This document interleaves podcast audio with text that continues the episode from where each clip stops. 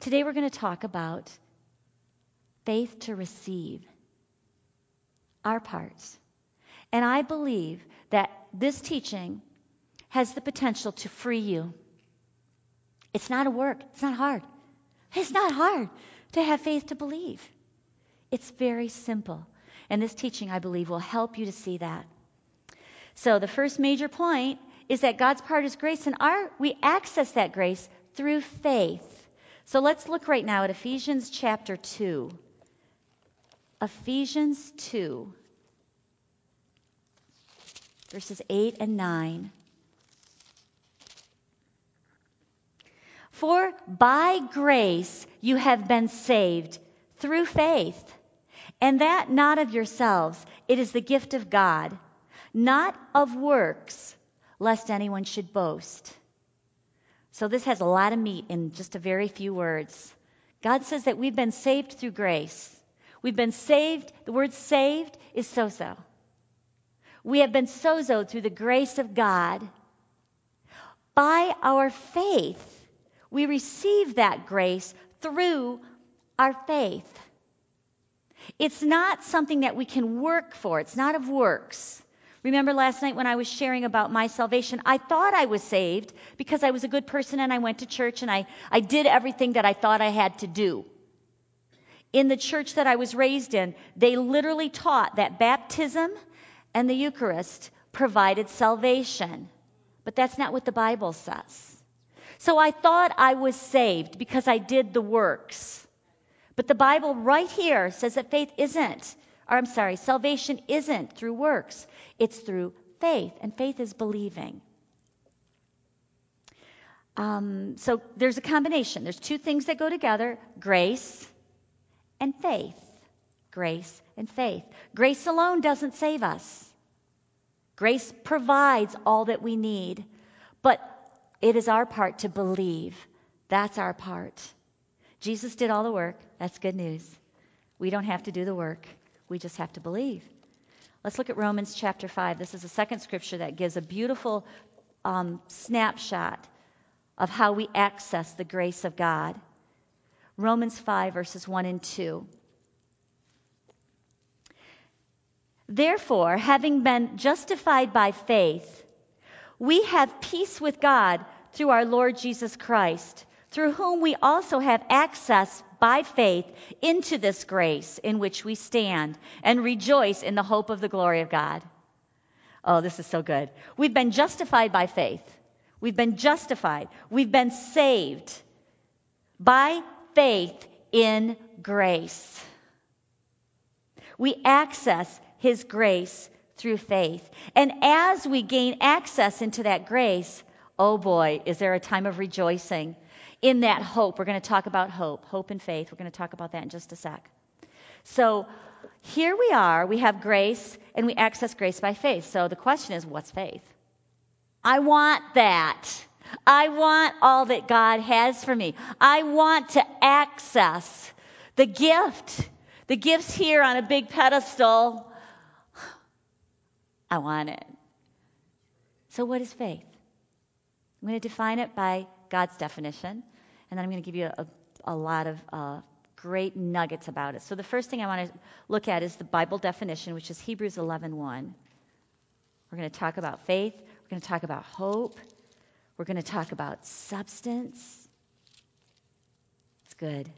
I love the scripture. Now, faith is the substance of things hoped for and the evidence of things not seen. First word is now.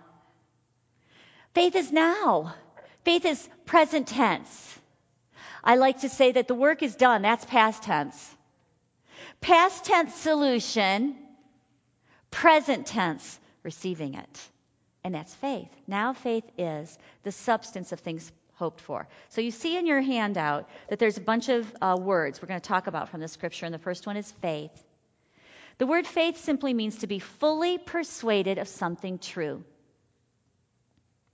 Faith is being fully persuaded of something true. Now, my faith is in God and only in God. But you can put your faith other places. You have the option to put your faith in the doctor or in the medicine or even in yourself. You even have the option to put your faith in your own faith. We're going to talk about that in a minute. But our faith is in God. That's the key. Have your faith in God. But you can't have your faith in somebody you don't know. You can't trust somebody you don't know. I trust my husband because I have an amazing relationship with him. We spend quality and quantity time, and we have. That's a whole nother teaching. I mean, I love to teach about that because it's so powerful how you develop relationship with God. But all I'm going to say is this in order to be fully persuaded of something true, you have to know the giver of the truth. You have to know him personally. Last night I shared that the first nugget that Jenny gave me was, or one of the first nuggets, was to spend time with God every day. To get to know him. That's how you get to know the man that you marry by spending a lot of time, by talking, by having quality time, quantity time. And we do the same thing when we come to know the Lord and have relationship with him. So faith is being completely persuaded, convinced, fully persuaded of something true. And that faith, the faith of the truth, this is the truth, the faith of the truth and the giver of the truth. My faith is in his word. My faith is in the God of this word. Being fully persuaded of truth is the substance, the foundation of hope. Being fully persuaded of truth is the groundwork, the foundation for hope. Now, that word hope in our world is very watered down. In our world that we live in, when we say we hope something will happen, it's like we wish it would happen. It would be nice if it would happen, but we probably don't really plan on it happening. That's the English vernacular for hope. But that's not God's Bible definition of hope. That word hope in the Greek means confident and joyous expectation. That's a big difference from I wish it would happen. That word hope means confident and joyous expectation that whatever it is that you have faith in is going to come to pass. That you are confident that that's yours. That you are expecting it to come to pass. I was talking with some of our ministry team this morning and we were saying, we feel your draw of expectation here. You have come with an expectation. That's why the power of God is moving.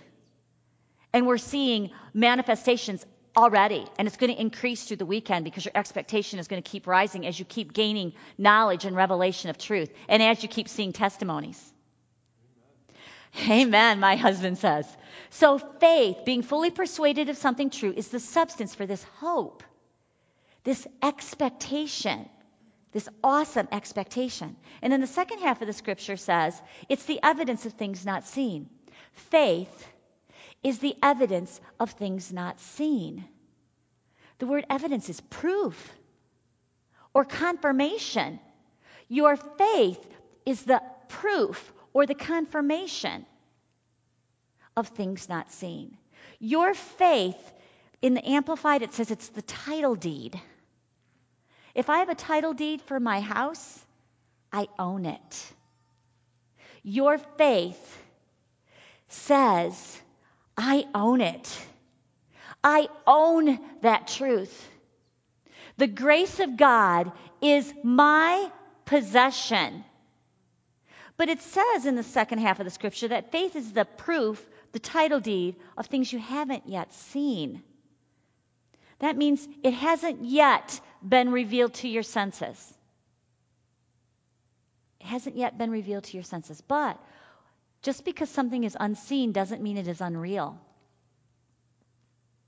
The gift of God, the gift of healing, or whatever it is that you are in need of, if it's in God's Word, is real. Whether it's seen yet or not, it is real. It is yours. But if you don't know it, then you don't know to receive it. I want to give you an analogy that just has helped me a lot. We're talking about faith being the evidence of things not seen. So, what I want you to think about right now is a, a, a day in the weather where the signs of the sky point to really bad weather. You had one of those a couple days ago when you got lots of snow here, right? That was before we came. So the, the sky is dark. There are dark, ominous clouds. They're, they're, they're heavy. You can tell that they're filled with precipitation. And you see those clouds, and it is evidence of a storm. It is evidence that there is a storm coming, that there is rain or snow coming. The cloud is the evidence of the precipitation. But not only is it the evidence, it also carries the precipitation. Those clouds carry the rain. Those clouds carry the snow. And then it comes. It, not always, but very often those clouds drop the precipitation. And it's manifest. Faith, just like the clouds, faith is your evidence of what you haven't yet seen. Faith, and you can discern the faith in you. I, and I'm going to tell more about that as, as I teach today, but I know when faith has raised up in me to a point where I'm believing God more than I'm believing the doctor's report. That faith is built up and you discern it, just like you see the clouds and you know it's going to rain. Faith is the evidence of what you haven't yet seen. But not only is it the evidence, it carries the miracle. It carries that thing that, that God has promised you. It literally carries it. Your faith is the access to the grace and all of the gifts that God has for us. Your faith literally carries it. And then it's manifest, just like the rain is coming out of the clouds. Faith is the substance of things hoped for and the evidence of things not seen. Okay, now this next major point, the heading says true faith is believing what God has already done for you by grace.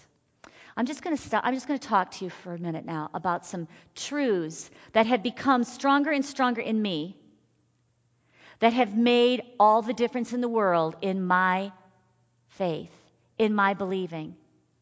It's not dependent on me being a superstar of faith. It's not dependent on me building myself up like this, uh, whatever, superhero faith. That's not what it is. I'm on, I want to even add another couple of words to that heading before I give you these, these little awesome nuggets. Faith isn't just believing what God has already done by grace, faith is possessing and owning what God has already done by grace. Okay, the first point I want to make we talked about grace. We talked about that through the death of Jesus, he's already accomplished the work once and for all. So, if Jesus already died for you and it's already done, the scripture says, by whose stripes you were healed, were is past tense. How can you doubt that he will do what he's already done? Now, I remember when I got this revelation. I was in the middle of my battle, the, the original battle, when I was diagnosed with stage four cancer. And Jenny was mentoring me and guiding me and teaching me about, about healing. But I had a misconception, and my misconception was that I was going to be healed. I had been meditating on words. I saw that Jesus died for me. I knew all that. But I was, I was speaking, and I was out of my mouth, I was saying, God, I thank you that I'm going to be healed. I know it's happening. I know it's going to happen. And then, one weekend, we had a visitor at our church, Charles Capps. Maybe you're familiar. This is a mighty man of faith. He's put together some little um, pocketbook size prayers that are scriptural about different things. And I had one of his little books about healing, and they were all scriptures about healing. And I had been reading those scriptures many, many times and just meditating on them. And he came to visit our church, which was totally a God thing. And, and at the end of that day, he taught probably a lot of the same things I'm sharing today. At the end of that day, when I went home, I had a new revelation. And Ken did too. God put it in both of our hearts. We were driving home, and I told him what I had gotten, and he said, I got the same thing. And that is that I had been speaking wrong. We had been speaking wrong. Because it wasn't a future tense. Faith, my faith was, was incorrect when I said, I'm going to be healed. The truth is that I was already healed, that it was already done, and that in the spiritual realm, because we're made of spirit, soul, and body, I already had that grace. I already had it. So I changed the way I spoke. And instead of saying, Father God, I thank you, I'm going to be healed, I said, Father God, I thank you, I was healed. It's done. Now, I hadn't seen it yet manifest, but I changed the way I spoke. That's when I got the revelation. How can I doubt that you'll do, God, what you've already done? So that's the first nugget. The second nugget I want to share with you, and I don't think this is on your handout, but the second nugget I want to share is that faith isn't something that you have to do to get God to respond. Because He's already done everything. he doesn't have to do anything else. The work is already done, healing's already been provided.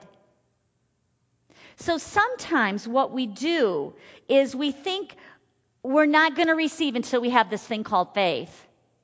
And so, what we're actually doing is we're putting our faith in our own faith instead of our faith in the finished work that's already done. It's a subtle difference, but it's a big difference. And so, the, the words that we can think, if you want to write this down, is to say, God, I have faith in your grace. I have faith, and then you can name specifically what part of that grace. I have faith in your healing. I have faith that Jesus said, You already did it, so it's mine.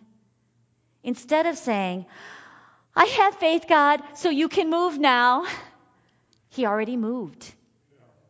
He doesn't have to move again. He doesn't have to die again. He doesn't have to take the stripes again. So have faith in that grace. And this, this that next point is on your, your page, and this is a big deal. This is good. And in fact, this is new in my heart. As I've been studying for this teaching, this is a new one that has just been birthed in me, and I'm excited about it. It's, it's a subtle, again, a subtle little difference, but it's a big deal. We don't have to fight to get healed because Jesus already did that part. He fought for us. We don't have to fight to get healed. Our, what we're doing now is defending the healing that we already have. And it's a lot easier to defend something you already have than it is to fight for something that you don't have yet. Just think about that one for a minute. It's already mine. I'm just defending it. I'm defending my healing. I'm not fighting to get healed. Now, you might not have seen it in your body yet, but it's yours. It's already been purchased. It's yours in the realm of grace. It's yours in the realm of your Holy Spirit that's in you. So I'm just going to read from my notes because I want to make sure I say it this way.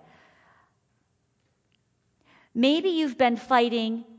I'm going to read it, the whole thing. Common misunderstanding is that you must fight to get healed instead of fighting because you've been healed. You're trying to obtain healing instead of defending the healing you already have. Okay. So, what does it look like to access grace through faith? What does it look like? What, sh- what do you see? Like, if I'm looking at you or if you're looking at me, what does it look like? You believe that you already got it, just like we just said. You might not have it, in the, it, it might not be manifest yet, but it's yours, and you believe it. I believe that healing's mine. I believe it's done. That's the first part believing. Believing that you already have it. And that's a simple belief. You don't have to understand it. You simply believe it. The second thing is talk like you've already got it. Talk like you've already got it. Speak in faith. I am the healed of the Lord. I am whole. Jesus paid the price for me. I, I choose to receive it. So talk like you've already got it. And the third thing is to act like you've already got it. act like you've already got it. Act healed. Now, in order to do that, you need to use wisdom because your body might, you know, have a lot of difficulty acting like you're healed. But there are things that we can do. We can put a smile on our face instead of a frown. We can get up instead of staying in bed all day. We can turn off the TV and praise God. There's a lot of things we can do to act healed instead of acting sick. I'm going to give you an example, and this just completely, I believe, is the Holy Spirit because I wasn't planning on saying this. Yesterday, I was FaceTiming with my mom and my dad. My dad is 87 years old, my mom's 85. My, my mother had a stroke about three years ago, and she's doing really well but she can't do the things that she used to do. So my dad is completely taken over with all of the things like cooking and cleaning and laundry and et cetera, et cetera, et cetera. My dad has a smile that never leaves his face. He is exuding joy. So does my mom. And they, they could choose to look at their season of life and be depressed. You know, my mom can't do the things she used to do. But that's not what they're like. They live every day to the fullest. They act healed. They are. But they don't give in to what the world says when you're 87. You should, you know, be depressed and not smile and be grumpy. Oh, no. They're so positive. I mean, you can't help but smile when you see them because the smile never leaves their face. And that's how they are all the time. We have a choice. That's the point I'm making.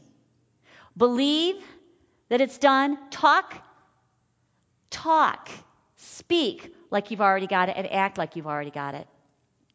So that's what it looks like. If you want to know what it looks like to access grace through faith, that's what you would see or hear. And now I want to make one more point before we go on, and that is that you may be sitting there right now and you're not alone because we've all been there. And you might think, well, you know, sometimes I'm like that. You know, I have my ups and my downs. Sometimes I'm really strong because I know the truth. I know God's word. I declare his word. I praise him for what he's already done and, and I and I'm strong. And then maybe you get a bad report or your body's symptoms are are kicking in and and they're big. And you go down in a valley and your faith feels feels weak. So you're kind of like um, a roller coaster, up and down and up and down. The reason that happens is because you're responding to what you see in the physical natural realm. Your, your faith is in response to what's. Go- oh, I just felt an anointing when I said that. I just want, I, I like to say that to you because I know that the Holy Spirit is just heavy on that right there. So I'm going to say it again. The reason that you're having that roller coaster thing is because you're responding to the natural realm instead of to the spiritual realm. The grace is the spiritual realm, it's already done. Yesterday's teaching, the finished work, is the done deal. And you're letting what's here in the natural um, drive your faith instead of you being in the driver's seat and saying, Oh no, I believe God. I believe that finished work. And when you start doing that consistently, the ups and the downs will, will straighten out and you'll be consistent. Okay. Now, next big nugget. This is a good one.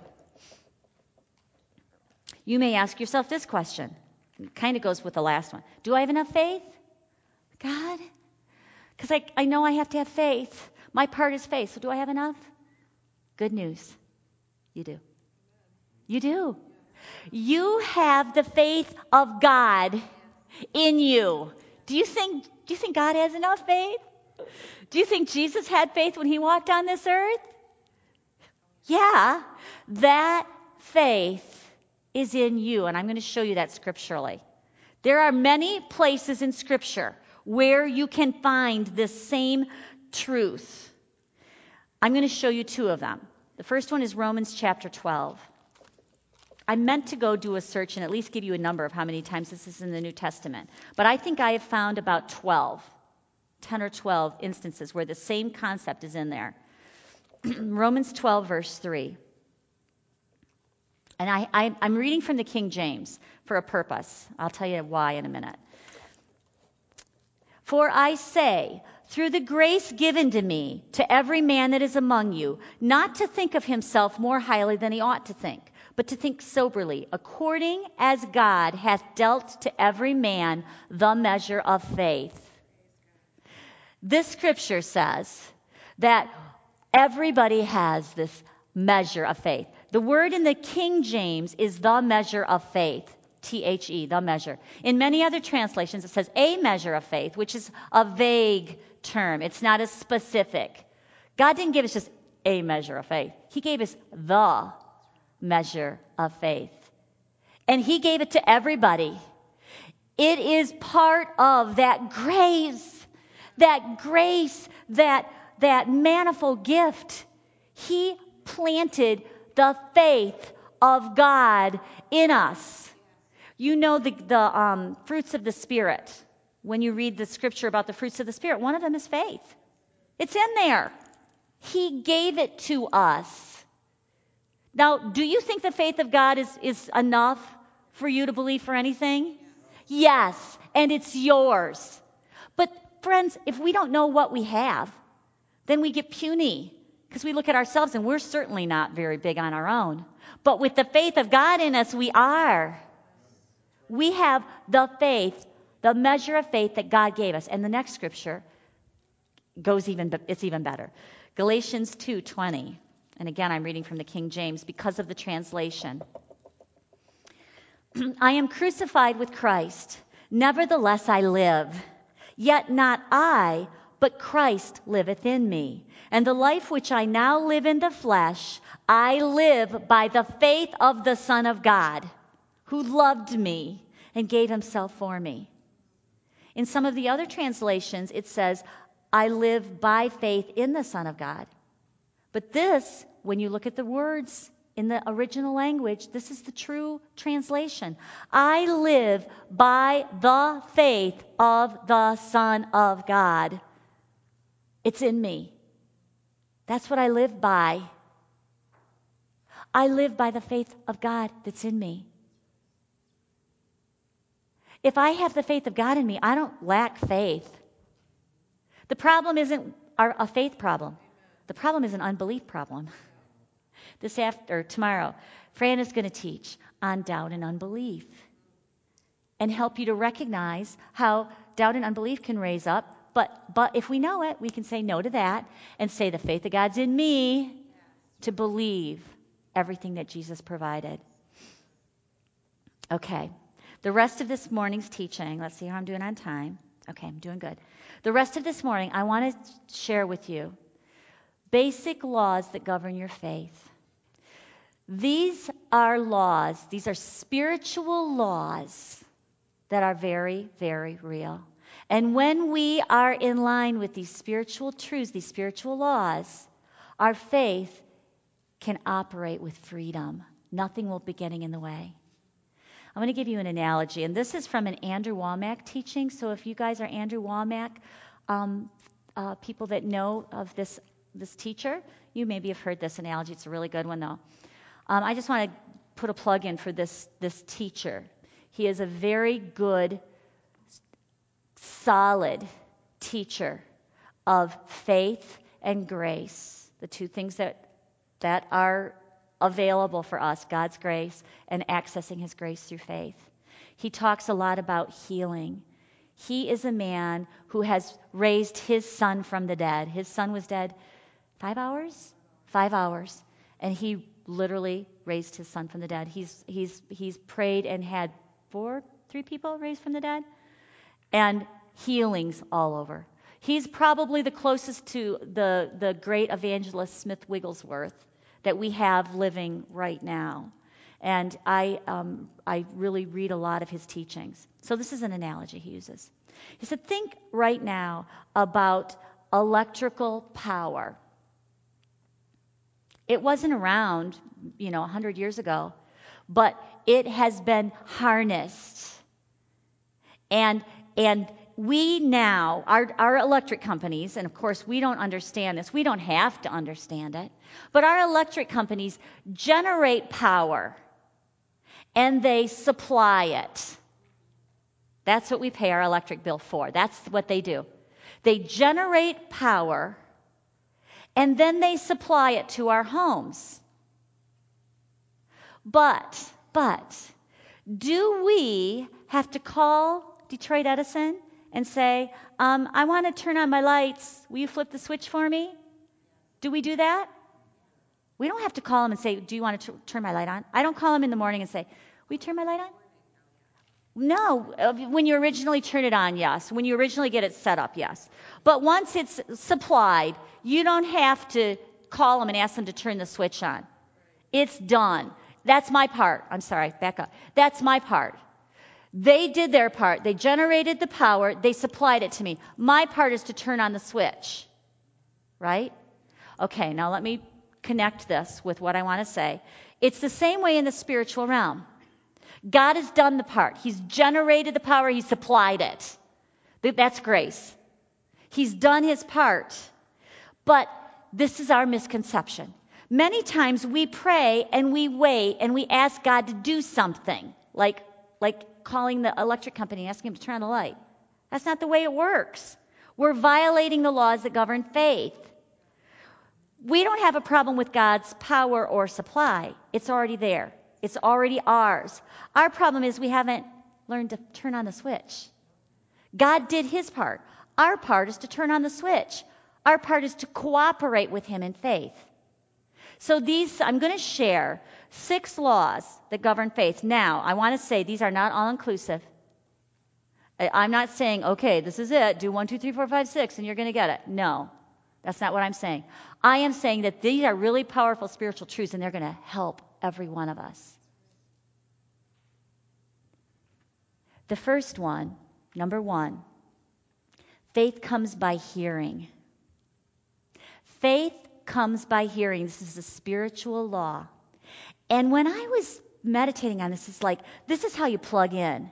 You know, when I vacuum, I, I, again, I don't call the electric company and say, Will you plug in my vacuum for me? Will you turn it on so I can vacuum? That's not what I do. I plug it in. I turn the switch so that the vacuum will work. I think that when we when we hear the word, it's like plugging in. So, let's look at a scripture. Romans 10, 17. You probably already know it, but open your Bible anyway. Romans 10, verse 17. So then, faith comes by hearing, and hearing by the Word of God. Faith comes by hearing, and hearing by the Word of God. The word word in this scripture is rhema.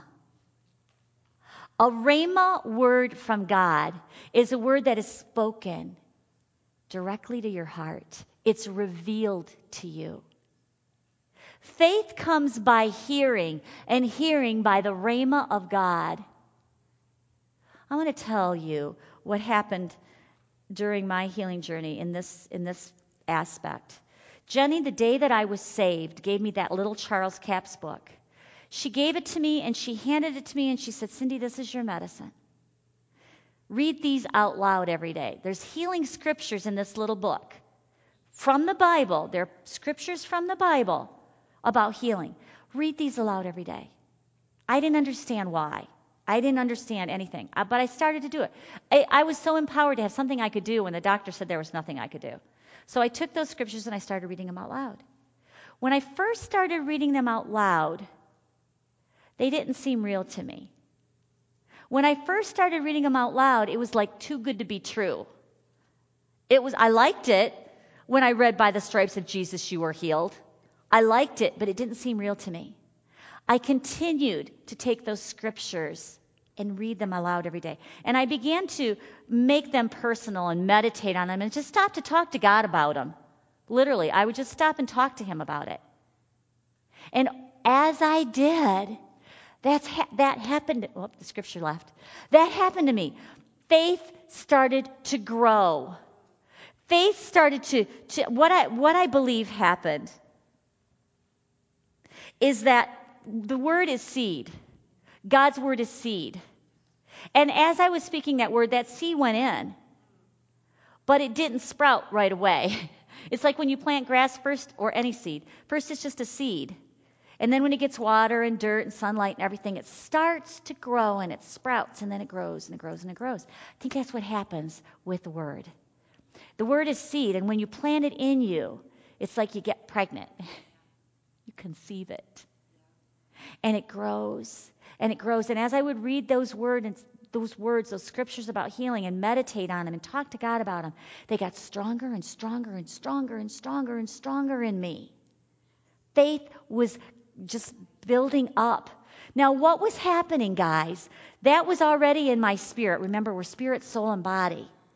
It was already in me. But as I was meditating on it and thinking about it, because the soul is the thinking part, my soul is my the part of me that thinks. As I was thinking about it, I was really drawing that right out of that spirit realm and into my soul. And then it could move from my soul into the natural, into my physical body. So my faith was growing, and all this was happening over time. It didn't happen immediately. This is one of the spiritual laws that govern faith. You, it's important that you hear the word. Not just once a week, not just once in a while, but you continuously hear the word of God. Now, I want to make one clarification, and that is in, in the realm of um, when you hear about faith teachers or faith churches, one of the things that is sometimes um, talked about is that they, they, they say, well, you got to confess the word six times a day, or 10 times a day, or three times a day, or something like that. That, and the word confess, mean, well, it has a couple meanings. One, the real meaning is agreeing with God, but it also means to repeat something, to declare it. So the, the teaching goes that you need to confess the word so many times in order, or, you know, lots of times, in order for faith to grow. Well, and, and, and in order for God to move. That's the mistake right there. God already moved. He already did it. So confession doesn't do that, or declaration, or speaking God's word doesn't move God. He's already moved. There, there is a lot of benefits, though. There is a lot of benefits to declaring the word. It encourages your own heart. It encourages you, and it, it, it puts your focus on God and His word instead of on the junk of the world and instead of on what the enemy's trying to get you to buy. I want to share one scripture. This is Revelations 12:11, and it says, "And they overcame him by the blood of the lamb and the word of their testimony." The pronoun him is the enemy, the devil. They overcame the enemy. You could put any word in there you want that you're being attacked with. They overcame cancer. They overcame diabetes. They overcame fear. They overcame anxiety. They overcame uh, uh, relationship problems by the blood of the Lamb and the word of their testimony. The blood of the Lamb purchased grace. The word of our testimony is builds us up in faith to access the grace. The word of our testimony is the word of the testimony of Jesus. It might be our testimonies, like I shared earlier, of all of the people that have already received healing. That's the testimony of Jesus here. It might be the testimony of what Jesus did in the Word when he was walking on the earth. When we meditate on the word of his testimony, our faith is built up and we overcome. We overcome. Now, in your handout, it says, Why is it so important to read, to study, to meditate on the word? It isn't to move God, He's already moved. We don't study the Word to get God to heal us. We study the Word to find out that God has already healed us and to calm our fears. That's what will happen. You'll see it happen. As you meditate on His Word, fear will dissipate. To anchor our faith, it gives us that secure foundation for our faith.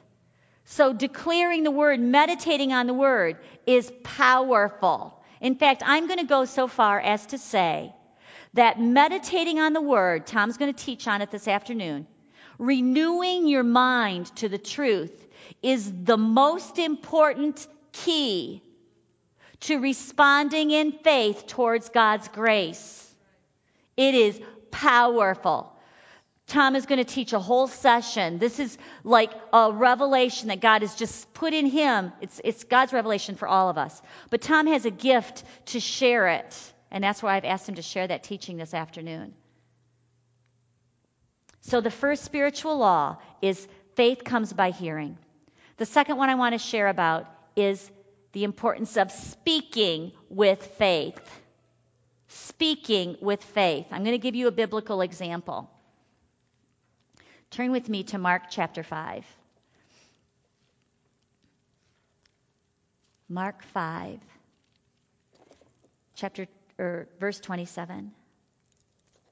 This is the woman with the issue of blood. When she heard about Jesus, so there's our first spiritual law. She heard about Jesus she came behind him in the crowd and touched his garment. For she said, If only I may touch his clothes, I shall be made well. And, and the Amplified is actually probably the one that I wanted to read. For she kept saying, she kept saying, If I only touch his garments, I shall be restored to health. She heard about Jesus and she kept saying, I am going to go touch his garments, and when I do, I will be restored to health. My friend Jenny, when I first started my journey, I was going to go to a healing meeting. The meeting was about a week later after she originally led me to salvation. And she said, Keep saying this. I am expecting to receive when I go to that healing meeting. She said, Just keep saying that. I didn't know why, but I said it. I read the scriptures that she gave me to read, and I kept saying, I'm expecting God. I'm expecting. That's just what this woman did. She was speaking. Our words are so very powerful. Proverbs 18:21. This is a uh, oh, just a, a dynamite scripture to have in your in your reservoir of scriptures. I'm going to read from the message translation.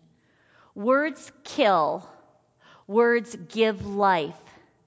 They're either poison or fruit. You choose. Our words are so powerful. Our words can literally release life, but the opposite is also true. Our words have the potential to release death.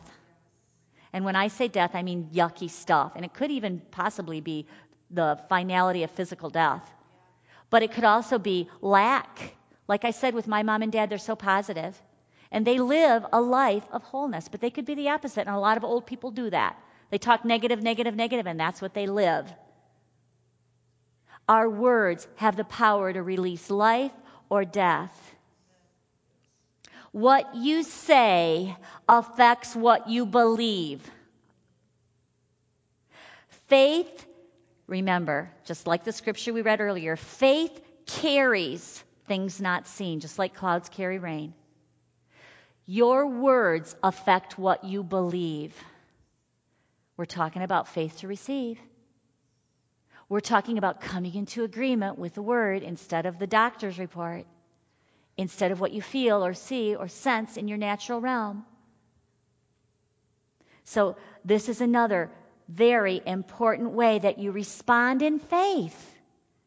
Remember, I said those three things believe like that it's already done, talk like it's already done, act like it's already done. So, this is the talking part.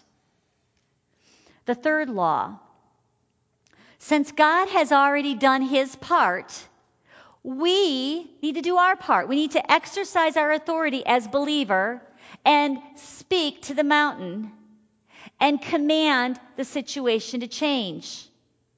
Remember the analogy about the electricity. We don't call the electrical company and tell them to turn on the switch.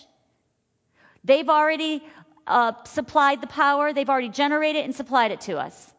Our part is to flip the switch. God's already done his part. Grace is completed. This amazing gift. It's already been supplied to us as believers. Our part is to take authority. He doesn't tell us to ask him to give it to us. That would be like calling the electric company and asking them to turn on my lights in my house. He's already done it.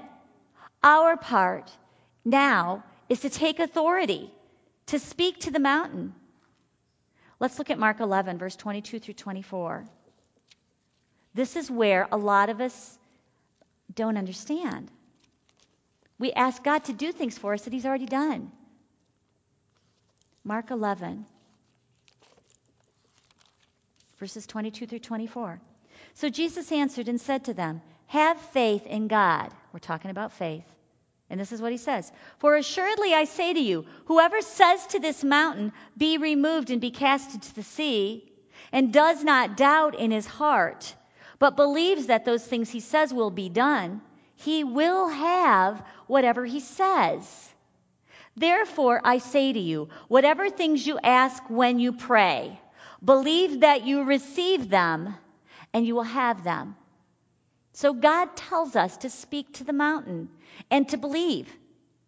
He's already done his work. Now he tells us to speak to the mountain, to command it to go. The problem is we ask God to solve our problems.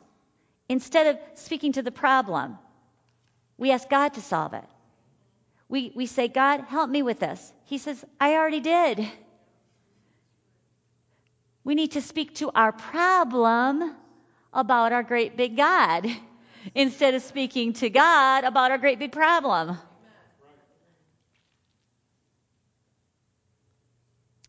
Last night, when we had our, our ministry time, and you saw prayers of uh, words of knowledge going out, and then people would stand up and we would talk to the body. We would speak to the body, and we would thank God for taking care of it. We would re- release. I use the word release. And I'm not any, any magician. God's in me. The Holy Spirit, the power that raised Christ from the dead, is in me and you, if you're a believer. And when we release it, basically the whole thing about releasing is believing. Believing releases, they go together. I believe. So I use the word, I believe, I release. So when I speak over you, and this is, I'm just giving you this example because I want you to do it for yourself. You don't have to have somebody do it for you, you can do it for yourself. So instead of asking God to heal my problem, I thank Him that He's done it, and I speak to the body. I speak to the body. Speak to whatever, or the situation. It might not be the body, it might be a situation.